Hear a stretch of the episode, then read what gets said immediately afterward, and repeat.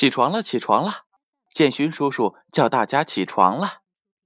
今天呀，建勋叔叔要给大家讲一个关于魔法师和小偷的故事。哎，这魔法师和小偷有什么联系吗？这故事的名字就把他们联系起来了，名字叫做《快活的大魔法师和不快活的小偷》。接下来，揉揉眼睛，听听下面的故事吧。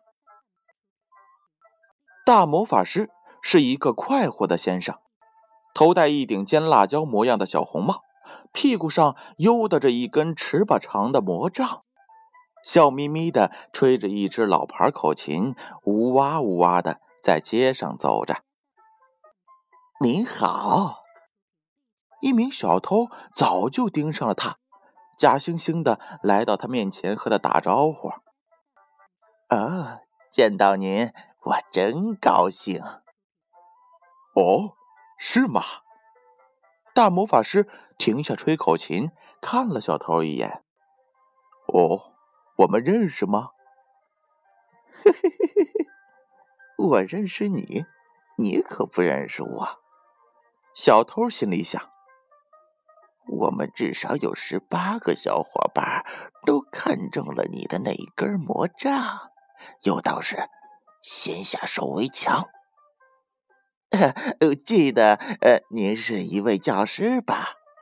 小偷装傻道：“谁家孩子遇上您，那可真是家长的福分呐！呃，当然也是孩子的福分。”哦哦，谢谢。呃，祝您快活。呃，呃，我有什么快活的？小偷心里说。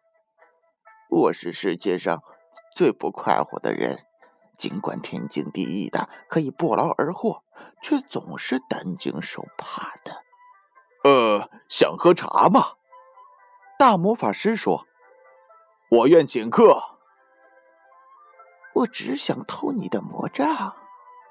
小偷心里想：“呃，谢谢。”他嘴上却说：“呃，我很忙。”我要参加一个规格很高的宴会，我要即席发表讲话的。呃，拜拜。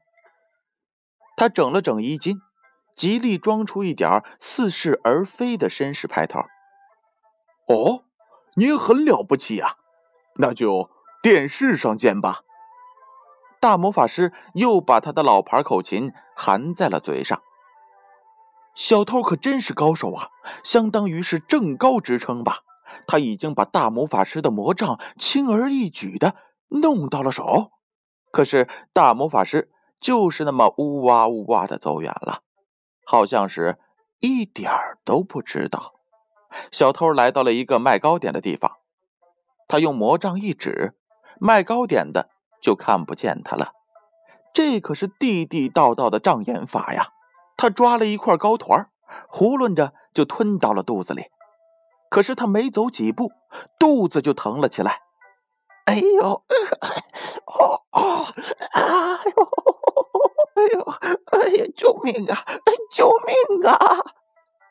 他叫着叫着，不得不蹲下来了。大魔法师呢，闻声而来，他停下了吹口琴。哎，我说伙计，你吃秤砣干嘛呀？大魔法师打量着小偷的肚子，他问道。你担心宴会上没有好吃的吗？小偷说：“我没吃秤砣呀，我吃了，吃了。对不起，我偷了您的魔杖，吃了一块。哎呦，痛死我了！充其量也不会超过半斤的，半半半斤的糕团儿啊！那是秤砣。”大魔法师生气地说。你把我的魔杖给用到了，乖乖，怎么办呢？把肚子给切开？难道你就没有一点别的什么办法了吗？小偷愁眉苦脸的央求道：“我我我我怕刀子呀！”哎，你呀！大魔法师把他的魔杖变成了一根钓鱼竿，张嘴。小偷大大的把嘴给张开了。大魔法师呢，把鱼钩慢慢的送进了小偷的嘴里。咻，秤砣变成了一条鲫鱼，被大魔法师钓了出来。好了，参加你的宴会去吧，拜拜。大魔法师吹着老牌口琴走了，呜哇呜哇的。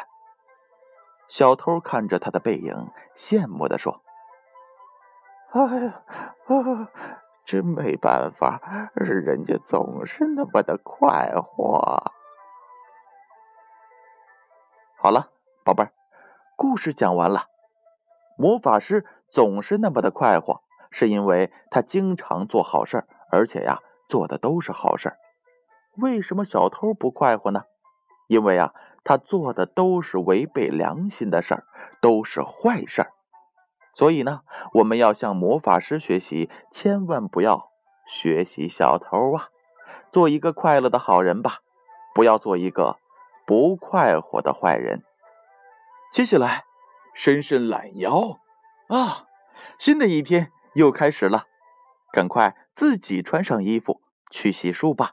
建勋叔叔祝大家一天好心情，宝贝儿，加油！